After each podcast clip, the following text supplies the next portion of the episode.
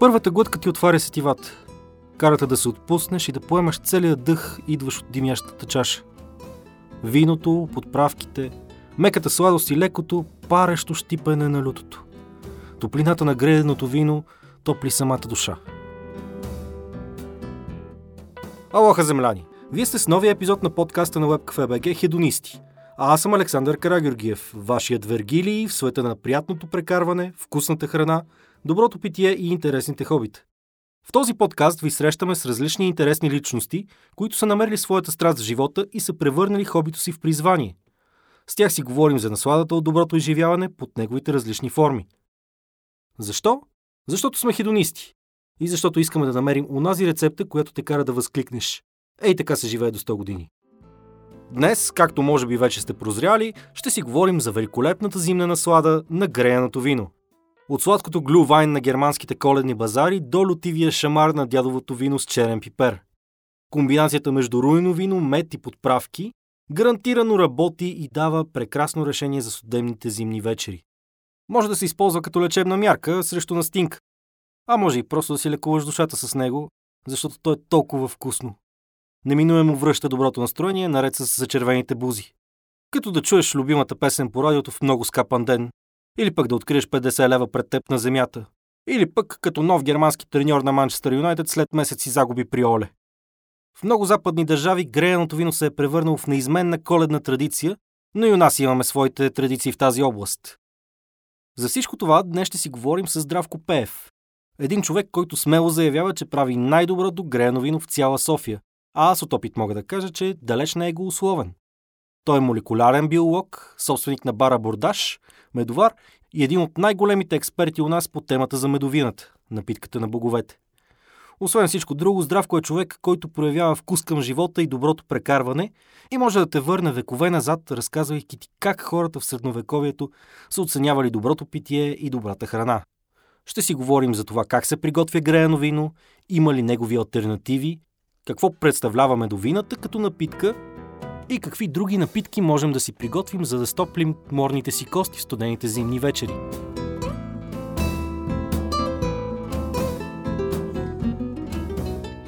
Здравей, Здравко! Много ти благодаря, че прие поканата ми да гостуваш в Хедонисти. Днес ще си говорим за греяно вино и зимни напитки. Привет, това е моя любима тема. Знам, ти имаш смелото твърдение, че правиш най-доброто греяно вино в София, в твоя бар. Така Какво... казват много хора. И какво можеш да кажеш за твоето греяно вино?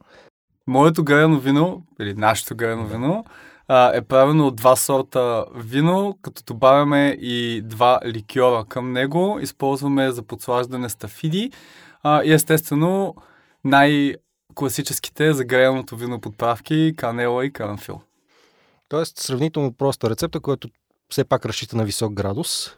А преди всичко рецептата разчита на добра изходна суровина. Защото много често греяното вино е просто лошо вино, което е вкусено, за да може да бъде продавано по-лесно на коледните базари. Всъщност точно тези коледни базари бяха вдъхновението да а, създадем нашето а, най-добро в града греяно вино, защото а, цялата история започна миналата година, когато брат ми, защото всичко беше в локдаун, ми каза как а, нашите колеги в а, Германия се справят с този проблем и как продават греяно вино на минувачите и тогава а, решихме, че е добра идея да го направим ние. А, супер, т.е. вие сте решили по този с грееното вино да борите коронавируса по един малко по-различен начин. Тотално да. А, получи ли се? Получи се и освен, че се получи се и получихме от опита на нашите колеги зад граница. Е, това е много добре. Mm-hmm. А, общо взето, какви други зимни напитки предлагате в бара? Много е трудно да разделим напитките на зимни и летни, като естествено през лятото летните коктейли с повече лед са по-разпространени. Например, Аперол Шприц в нашия бар през лято беше тоталния хит, защото ние го правихме освен това с жива медовина, вместо с а, характерното за Аперола Просеко. А, но през зимата, ако говорим за бири, естествено тъмните бири а, излизат на преден план и локалните пивоварни започват да, да предлагат повече бири в стила Stout и Porter, Imperial Stout, които са с по-висок градус, малко по-сладникави, по-тежки за пиене. Ако говорим за вината, естествено червеното вино, греното вино излиза а, като фаворит, а, а с а, медовините, по-сладките, по-ликьористи медовини излизат на преден план. А, ме, мен ми беше интересно, тъй като веднъж, понеже аз не е като да не съм идвал във вашия бар един и два пъти, а ми предложи така наречената Butterbeer, което ми направи доста интересно впечатление. Бутърбирата е напитка, която има своите корени в средновековието, но ние днес не я изпълняваме в класическата и технология, добавяйки жълтък от яйце. Защото това е опасно. Използваме сиропи, за да наподобим вкуса, който тази екзотична напитка а, е имала и интересното при нея е, че тя е изключително популярна сред феновете на Хари Потър. Да, заради Хоксмит. Да. А каква всъщност е оригиналната рецепта и ти спомена, че нали, още от средновековието има такава маслена бира, да кажем. То, би това, май това трябва да е. Mm, това, е това е най-така общия, общия превод. Става дума за бира, която е подправена, както грееното вино се подправя с подправки, така и бирата, между другото, също може да бъде греена. Това не е разпространено в България. По никакъв начин това се гледа с голяма стигма. Но това е бира, която е овкусена с билки и с жълтък на яйце. А, а в сегашния вариант какво добавяте? Предполагам, ти сам я правиш. А, не, ние изработваме като коктейл. Uh-huh. Тя не се изработва предварително. На място, когато човек се поръча, добавяме сметана, добавяме бътърскоч, който дава характерният а, вкус и аромат и естествено много качествена бира.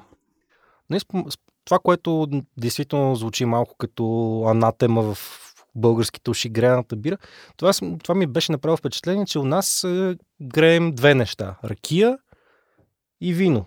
Нали, ракията по барове масово не съм, не съм забелязал да се предлага, но защо няма този интерес към по-различни, по-експериментални греяни напитки според тебе? Едно уточнение ще направя. Ние греем най-вече дестилат от различни да. плодови а, смеси, не толкова ракия.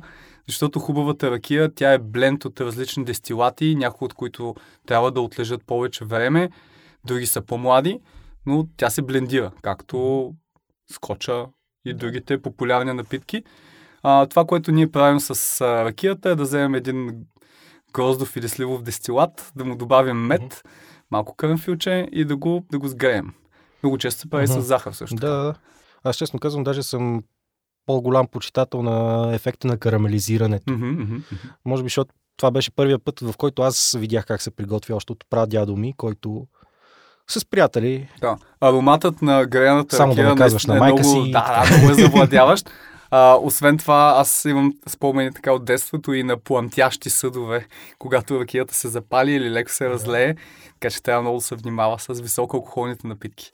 Да, особено той на стара печка, която си е на дърва още. Абе, в ракията си има един специфичен чар. Но сега по-скоро говорим и за вината, най-вече като отправна точка на разговора. Според теб важни ли са конкретните сортове вино за това да се получи добро грено вино? Да, естествено, че са важни. А, има една поговорка, че ако вкараш, ще изкараш. Да. и така че а, м- греното вино за нас в нашата локация е една стъпка над виното. Тоест, mm-hmm. това не е просто някакво вино, което ние искаме да продадем на хората с грято на машинка, а това е хубаво вино, което ние искаме да обогатим и да направим по-привлекателно за зимния сезон. Освен емблематичното ни грено вино, ние предлагаме и а, конвенционални вина, бутилирани, mm-hmm. А, като, да, естествено, сорта има значение. Те самите червени вина, има, някои са тръпчиви, сухи, други са с плодови аромати. А, и ние сме стигнали до заключението, че а, два разпространени сорта Мело и Каберне в съотношение от 50 на 50 а, са една добра основа за наистина хубаво грено вино. А... Дори и много важно, mm-hmm. а, според мен, трябва сортовете да са подбрани по такъв начин, че да не се налага добавяне на захар. Или минимално. Ние използваме стафиди. Това е доста интересен подход, защото действително при повече захар на следващия ден може да се окажат неприятни Това- странични ефекти. Това е само едната страна на медала. Мгм. От друга страна, в съвремието, ние като съвремени хора, 21 век, ние сме свикнали да консумираме, да консумираме невероятно голямо количество захар и въглехидрати като цяло. И а, дори сладките сортове вина за много хора не са достатъчно сладки. Те търсят още. Мгм. А, захарта е като наркотик. Трудно се насища Да. този глад. Да. Който е опитвал да спре захарта, осъзнава какво е е абстиненцията трудно. от Да, захар. аз, аз не правя изключение. Аз съм свикнал да ям много сладко и а, много по-лесно ми е, т.е. трудно ми е да се въздържа, когато видя шоколад, аз го изяждам целия. Аз се казвам, ще си взема само едно парченце, след малко викам, айде още едно и още едно и в един Ето, момент е шоколада го казал няма. Колко голямо да е парчето. Да, това.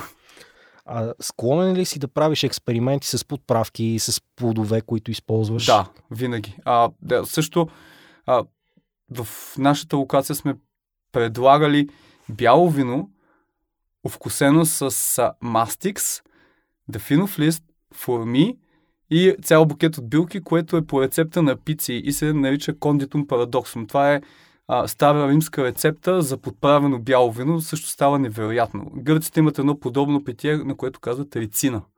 То е характерно конкретно за, за тях.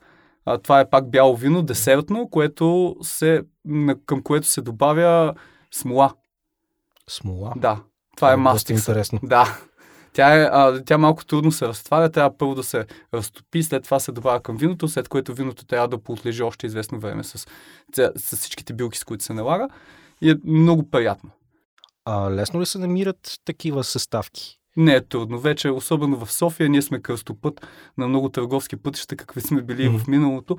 И е много лесно човек да си набави и то качествени подправки. Това е наистина интересно. Мастикса, например, може да, Да. си купите от аптеката. А коя е най-странната подправка, която си използвал? За, да, за греяно вино, например. Чакай да се замисля. И Аз мога да разкажа, тъй като в, особено в студентските ми години обожавах да си играя да грея вино нали, на котлон в общежитие, което е, дава допълнителен чар. И най-странното нещо, което бях използвал, беше натрошено кафе. Това не знам доколко е странно. Аз кафе съм слагал в медовина, в бира. А, опитвам се да, се да се сетя нещо по-скандално, но с мастикса, може би това е дафиновия лист. Е нещо, което хората трудно свързват с, с десерт. И за това би го изтъкнал. Черен пипер. Е, черен пипер, той си е в типичната българска Баха, традиция. Да. Ам, какво още? Някои сортове джинджифил, които са Мгм. люти. А, люти чушки, окей. Да. Ето това е нещо странно, да. Не, то, Люти чушки си- всъщност би се вързал доста добре, тъй като Мгм. дава един много приятен лютив Мгм, вкус, мгм. който да засили топлината. Аз съм фен на лютото и ако говорим Мгм. за зимни напитки, а, люти чушки, добре отгледани, особено такива, които не ти парят на езика, които ти запалват гърлото. Мгм. Мисля, че са много... А, джинджифил, Да. също, естествено, класика. А, какво още? Добавим черния пипер също за зимата много добра работа. Да. А имаш ли някакви дребни трикове, които използваш, при, когато правиш такива зимни напитки? А и не само зимни. Да, а, както казах, слагаме ликьори в, Мгм. а, в виното. Те са едва доловими. А, и ги, го използваме, използваме ги за, за, за повече аромат, за малко по-екзотичен вкус на самата напитка. Но какви са, няма да ви кажа. Е, да, не трябва да има някаква тайна, която да обгражда. Но жокерът е, че а, могат да бъдат видени на нашия рафт. Не ги крием някъде другаде. Те са си от, наша, от нашия асортимент. Тоест не сте убивали никой за добиването на тия По ликьори. никакъв начин. Това от- отнема част от чара на напитката, но все пак се приема. Добре, де, да кажем, че тук сега не може да кажем какво. А, използваш ли анасон? Това е една, мо- може би за Да, мен е най- най- Звезда на така- насон. Чудесно е. Абсолютно хубаво, че ме подсети. Да, използваме, но не за греното. Някои хора в България имат нетърпимост към анасона, затова не го слагаме. Аз го харесвам, но масовия вкус тук свързва анасона с мастика и затова страним от него. Аз лично го свързвам с една много-много неуспешна домашна ракия, която беше загоряла и Войчо ми се опита да я спаси с анасон и така... Добър опит. Да, но също така не, защото след това всичко наоколо в около връз от километър мирише на анасон. И от тогава просто съм малко пас към него. но действително той придава един много специфичен, леко... Сладникъв Да, аромат. с- леко тръпчив на езика. Мгм. А, ако хората се притесняват от анасона, ето съветвам ги, можете да отидете в аптеката и да си купите мастикс, те се продават на малки пакетчета. А, може първо да го сдъвчете, той е на едни малки градулки смола. Това е смолата, както от, Да, от дървото се извлича. И да видите как а, има един много деликатен, леко анасонов аромат. Леко анасонов. Мгм. Той, а, освен това, анасона може да бъде на семена, може да бъде извезден на насон, така че има различни ва- варианти за това как да бъде а, м, интродуциран в напитката. А, с а, семена работят миксолозите доста с а, анасона, но за грени вина звездовидния анасон е много подходящ, защото а, там при грените напитки е важно да не нарушиш а, чистотата на, на, на самата напитка, да, а, да не си създадеш трудности. Примерно затова mm-hmm. канелата нормално се слага на, а, на парчета кора, а не на прах, нали? защото Да, да. иначе а, просто ще стане една голяма матилка. С звездния насон той е лесен за работа, така че хората могат с много малко количество да, се, да, да, да експериментират и да видят какво ще им допадне на тях. Също той може да бъде сложен и ако примерно цялото семейство иска да се направят грено вино, да не го слагат в цялата смес, а си го слагат в чашката. Това е, той е достатъчно ароматен, О, да, да. за да... Той и карамфила в случая могат да превземат дори с малко цялата да. напитка. Карамфила, джинджифила и канелата са типичните коледни подправки, които може да а, откриете в а, класическото грено вино, дори на големите коледни а, пазари, които там се продават, а обикновено виното съдържа най-вече тези три неща. И на Запад мисля, че индийско оръхче доста Да, държат. да, абсолютно. А, Между другото, индийското орехче м- не е много препоръчено да се слага, особено в а, комерциални напитки, тъй като то попада в един списък, където ако произвеждаш напитка или продукт с индийско орехче, трябва да уведомиш властите за това. Защо? Ами защото има някои ефекти, които в по-голямо количество. А, нали, Добре, това да е окажат- интересна да. информация да се пазим Да, от индийското орехче пазете се. и със сигурност да не, злоупър... да не злоупотребяваме с него. Да, спазвайте дистанция от него. А какво според теб върви, си върви с греното вино като мезе? Нищо. не, шегувам се.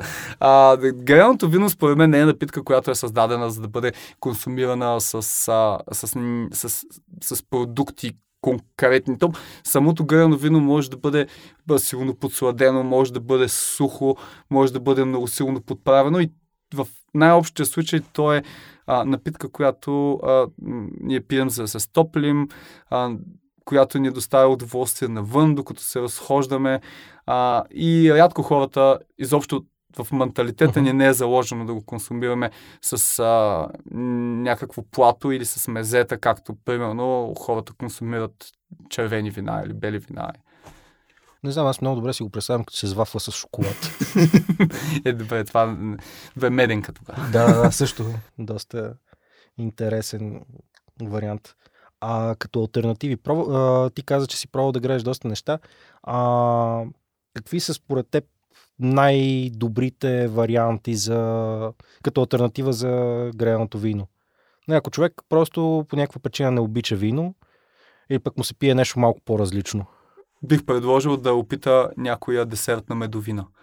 А, в момента в България има медовини различни, полски, словашки, чешки, български, които... Твоята специално. Моята също, да. А, но аз не си падам толкова по десертните. Медовината, която ние произвеждаме, не е толкова десертна. Тя се опитва малко да стои в страни от туристическият вариант на Мгм. питието.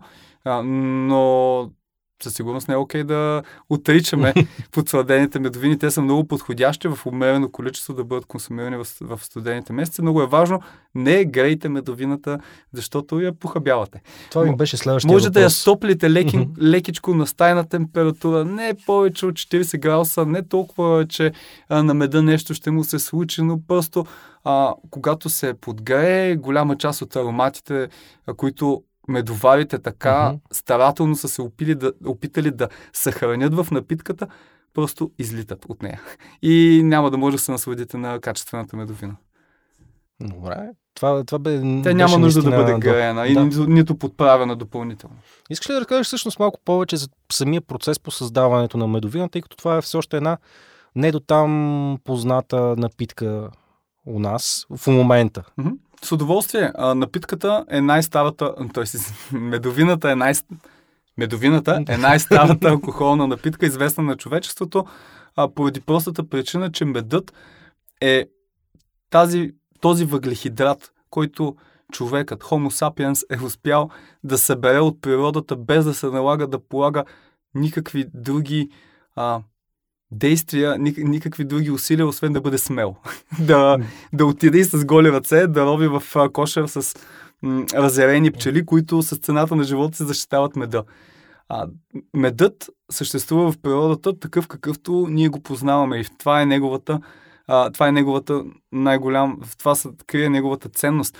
А, и медовината, в, м- тя има много варианти, много видове, много а, различни алкохолни проценти, различни технологии за създаване. А, тя може да се създаде спонтанно при добива на мед. А, естествено, много по-низко алкохолна от тези а, подсладени медовини, за които говорим в момента. А, но в меда, по пчелните пити, по пчелите, по цялото оборудване на пчеларите има дрожди. Това са микроорганизмите, които карат а, захарите да ферментират до алкохол. И да кажем на времето, преди 9000 години, когато един човек е събрал мед а, под формата на пити от диви пчели и после е измил а, съдовете, които е използва и останало малко вода, вероятно това е първият момент, когато той е забелязал, че абе нещо ферментира в тази смес. Нещо им излизат някакви балончета, бе, почва да мирише малко по-странно, м, няма да го опитам, то много вкусно. А, че той има и някакви ефекти, за които не сме подозирали преди. И така горе-долу се е появила първата медовина. После по време на средните векове, тя а, медовината изживява своя разцвет и се превръща в най-емблематичната напитка на средновековието. През а, 18 век, след като по 18-19 век, когато хората вече си из, изясняват каква е природата на ферментациите, вече започва да се появяват изключително трайни медовини, които подлежат на дълго отлежаване, които, за които можем да си позволим да, да, да ги подложим на, на отлежаване. Мгм. По 3, по 5, по 6 години. А как става сам, самия процес по създаването? Може ли, имам пред, може ли човек в къщи да си направи медовина? Абсолютно, както може да се направи вино и най-различни други форми на алкохол. За целта ви трябва мед, вода и дрожди, като това са трите основни съставки на всяка медовина. Оттам нататък, дали ще добавяш плодове, билки, а, дали ще добавяш допълнително мед след като е ферментирал, това е вече въпрос на това какъв резултат целиш. Но трите съставки мед, вода и дрожди. Това, са, това е класиката. Най-класическите медовини се правят по този начин, традиционни, като меда може да бъде сложен на два пъти в процеса. Първият мед, който се слага, той ферментира и прави алкохола в напитката. След което напитката става суха, т.е. не е сладка. Цялата сладост на меда се е превърнала в алкохол. И ако ние искаме тази напитка да бъде като нектара, като ликьора, може да добавим още мед. Като този втория мед, който слагаме е от изключителна важност, защото той ще даде финалния профил на напитката. Какво може да се добавя за вкусяване? Ти спомена някои плодове, билки. Ние правим медовина с моросалски чай, слагаме градински чай, правили сме с хибискус, с а, естествено а, светата троица джинджифил, карамфил и канела. Между другото, джинджифил, карамфил, канела и градински чай са съставки, които а, Петко Славейков е описал като най-добрите за медовината според него. Той има рецепта за медовина, това е малко известен Това факт. беше точно следващия ми въпрос, тъй като вие я бяхте пресъздали Да, наскоро. голяма чест беше за нас. Презентацията беше в регионалния исторически музей в София. Никой не съм си представил, че направя нещо такова, но от музея много харесаха идеята и понеже така иначе вече бяхме направили тази медовина по рецепта на Петко Словейков, а, най-доброто място за нейната презентация ни а, се стори регионалния исторически музей и те прегърнаха идеята. А... Иде, а... Извън самия производствен процес, тъй като ти си човек, който си има свой бранд, колко сложно е да създадеш бранд алкохол в момента в България? През какви чисто административни процеси минаваш? За създаването на самия бранд а, бих казал, че, че, че трябва най-много да си упорит. Иначе чисто административните процеси, те са свързани с реализацията на продукта. Тоест, Фактически в България всеки може да има бранд. Това не е най-важното. А, по-важното е как, какво ще направиш с този бранд. А, нашата политика е а, зад бранда да стои традиционно производство, традиционни продукти. Ние, а, нашата идея не е този бранд да стане масов. Uh-huh. Нашата идея е да запазим традициите и да най-вече да поставим основите на медоварството в България, защото а, имаме, не ми се иска да го кажа, но скъсана нишка в исторически план, тъй като, както ти сам каза, медовината не е много познато питие в България. Даже по-скоро бихме казали, че е непознато. И това е жалко, защото, ето, Петко Славейков е издал готварска книга. Първо, много малко хора знаят това. Това е през 1870 година е издал. И в тази книга има рецепта за медовина. Колко хора знаят това? Още по-малко сигурно. а, и тъй като нашата страна, тя има географски и економически предпоставки да произвежда невероятно качествен мед. Аз имам колеги и медовари, които а, правят, мед, а, правят медовина в Швейцария, използвайки български мед, а, би било абсолютно грехота ние да не се възползваме от това. Да. И един въпрос, който изключително много беше заинтригувал колегите ми. Какъв е махмурлукът от медовина? Никога не съм имал махмурлук от медовина. Сериозно? да. А правя медовина от 2006 година. Вау. Тоест, това е едно питие, с което човек спокойно може да откачи плувката. а, имал съм... А, Разбира се, не имам, да имам много, много богат опит с медовина. И съм имал много тежки махмуруци от а, съвсем конвенционална бира, която може да си купите от супермаркета и по-скоро смесването на два-три различни бранда от нея. А, така че с а, медовината никога в културата на пиене на медовина не, не съществува в исторически план а, предпоставката да се направиш на животно с нея. Това е деликатесно питие. За, не, за консумацията на медовина се изисква определен менталитет, който изключва това. Аз ако искам да се омотая, имам а, по-ефективни варианти да го направя с други питиета, ако това е целта ни. Нали? А, самата медовина най-често ние консумираме в а, порции от по 100 мл, като може да опитаме различни медовини. В а, течение на, да кажем, час, два, три, колкото е необходимо. И в медовината за мен най-голямата кръста е, че а, ти не можеш да повториш една медовина два пъти. Колкото и да се стараеш, медът е сезонен продукт и самата суровина за нея, за истинският мед е нормално той да се различава от партида до партида. Същото е и с медовината. Ето до голяма степен като различните години на е, един и същи сорт вино или като а, различните години блендове а, уиски. Точно така, да. А, това, което казваш е наистина интересно за този културен бекграунд, който го има тази напитка. Много е интересна зависимостта да се проследи в исторически план как за медовината са писали най-вече учени в миналото. И а, примерно Пиера Дюмарикур, а, той е учен, който е писал за магнетизъм, за физични процеси, за математика. И освен всичко това има и рецепта за медовина, което е забележително. А, кой казахме за още? Плини Стари, mm-hmm. който е а, римски, как да го наречем, учен, енциклопедист, който се е опитал да опише целия познат свят около него, според неговите разбирания. Той всъщност е първият човек, който е направил разграничението от подсладеното вино, за което говорихме, uh-huh. да, да го разграничи от медовината.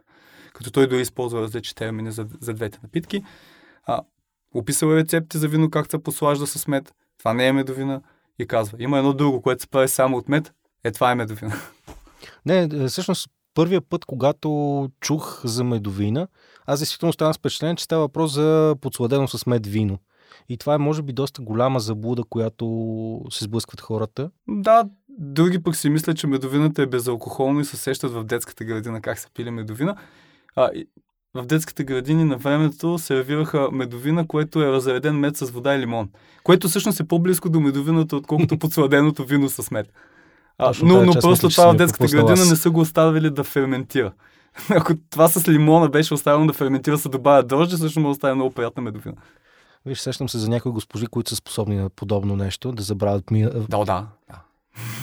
Би, биха били ни доста доволни деца, според мен. И много тихи.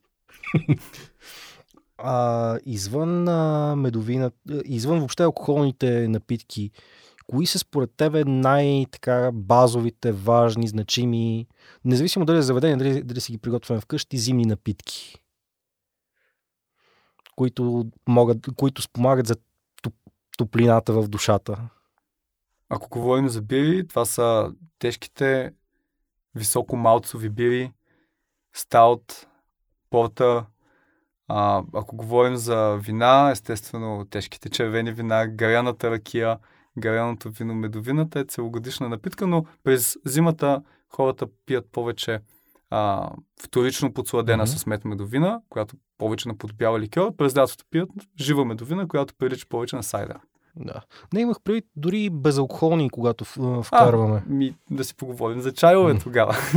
Защото а, билките са важни а, по отношение на, на зимните алкохоли. Аз а, си представям как хората в миналото се опитвали да разнообразят своето ежедневие през а, тъмните студени зимни месеци, когато а, около камината са наредили различните билки, които, билки, гъби, сушени плодове, които са събрали а, през, а, през лятото и зимата си казват, окей, сега, защо да не сложим малко ябълки в греното вино, което също е много добър вариант. А, аз първо понякога слагам портокали. В греното вино също много добре се получава. А, защо, да не, защо да не сложим чубрица? За чая. Защото чай с чубрица също така прекрасно. Мащелка, чубрицата са много близки а, бъртовчели. Ам, и това са такива м- може да сложим пък в готвенето. Така че границата, къде една подправка се използва за напитки, за чай или за, или за готвене, за приготвяне на храна, са, са много-много размити понякога. Ето това като популярната шега, че модерният българин е пред вечната дилема Джорджана за мохитото ли да го да. сложи или за боба. да, примерно. А, mm. Мохито с Джорджана се прави? Мисля, че да. М, интересно. Не съм прав. Това не е... с мента. Аз винаги съм си мисля, че сме. Ма те, те Джорджан да, и ментата са, са почти близки. неразличими. Да. А, реално това е един от коктейлите, които не съм правил. Не съм обръщал така внимание. Иначе по-скоро това, което се замислих, че популярните на Запад зимни напитки до голяма степен все още се различават от нашите. Нали, тук а, говорим за чайове, горе шоколад и така нататък. Но там имат а, яйчен пунш, който да, да, да, да. в България не мисля, че някой е все още кой знае колко Един голям приятел швед фен. е голям фен на нещо като безалкохолно грено вино, но с адски много захар. А, и ме почерпи от него, аз не мога да пия такова нещо. Може би ми трябва още няколко Какво е години. е безалкохолно греяно вино? Ами в момента започват и в България да навлизат такива безалкохолни вина, за които се твърди, че м- виното е направено и след това някакси алкохол е изкаран от него. Евентуално след някакво изпаряване. Не разбирам. Как някой би искал да направи такова нещо с виното? А, още много съм консервативен явно, може би. Трябва ми време. Абсолютно. Честно казвам, в момента до сега съм видял една рецепта, която наистина ми е привлякла вниманието и то е нещо, което мога да нарека като греяно уиски. А, популярно е изключително много в Пенсилвания. Бойло е като име и то, там имаш действително страшно много мед, уиски, а, подправки, портокали, лимони и това се консумира като изключителен коледен деликатес. Супер. Аз съм чувал, но опитвал съм само веднъж в България при това. А, Греян Сайдер. Това е ябълково uh-huh. вино, а, което може да бъде изпълнено. А, нали, към него се добавят класически цветата uh-huh. троица за греяните коледни напитки, канела, канфил и джинджфил. А, като то може да бъде направено и с ябълков сок за да, естествено, да. малко захарчица и така и вече и децата вече могат да, да, да, му, да му се насладят. Като цяло зимата предлага доста възможности човек да се наслади на нещата, които през останалата част от годината малко или много игнорира. Именно като възможност да си обърнеш внимание на себе си. А, независимо дали ще е обикновения горе шоколад, на който да му изсипеш просто 2, 3, 4 капачки ром. Абе да му отпуснеш края. Да, точно. Защото за зимата м- хората А и то си и трябва да консумират повече въглехидрати. Сезона го предполага. А, това са... Защото меда, захарта, сладките неща, те не носят много директно удоволствие. Носят на мозъка ни само приятни емоции. Това и с шоколада, mm-hmm. вероятно се го забелязал. А, и а, хората тенденциозно събират се със семейството си, щастливи са, не мислят за лятото, че ще ходят на плаш, за бански и най-различни други неща и м- мисля си, че това, това ги е. предразполага повече, пък и така си трябва. Сега, сега хората трябва да си... и планината може да се ходи. Да, ба, аз препоръчвам, ако ще пиете сладки неща, прекарайте време в планината и си го заслужете. Да, това е всъщност една доста добра идея. А, нали, не е задължително през зимата да се ходи, но... Винаги. Винаги. Никога не е лоша идея да отидеш на планина. Ами, благодаря ти много за разговора. Получи се страхотно и освен а, да си пожелаем повече топли и вкусни напитки. Да, пожелавам весели празници на всички Абсолютно. слушатели, на теб и на целия екип. Когато и да ни слушате. Да. Благодаря ти много. Благодаря. Да си обещаем. Още само една чашка. Не бива да се прекалява нито с доброто грено вино, нито с добрата медовина, защото на следващия ден винаги може да има някакви неприятни ефекти. Все пак, за да има удоволствие, трябва да има и мярка. До тогава следете подкаста Хедонисти в Webcafe, където освен истории за добро питие, хубава храна и интересни хобита, можете да намерите още различни статии за лайфстайл, политика, международното положение, спорт, музика, кино и какво ли още не. Можете и да се абонирате за подкаста в SoundCloud, Spotify, Apple Podcast, Google Podcast и във всички приложения, на които слушате подкасти. Така ще разбирате винаги кога излиза нов епизод, а такъв ще се появява веднъж на всеки две седмици точно във вторник. Ако пък ви се слушат още подкасти, можете да пробвате и другите ни предложения. Първа страница, подкаста за хора, книги и неистински истории, както и тихо филмът започва. Нашето предложение за филми и кино. Аз съм Александър Карагеоргиев, а вие слушахте подкаста Хедонисти. До нови срещи!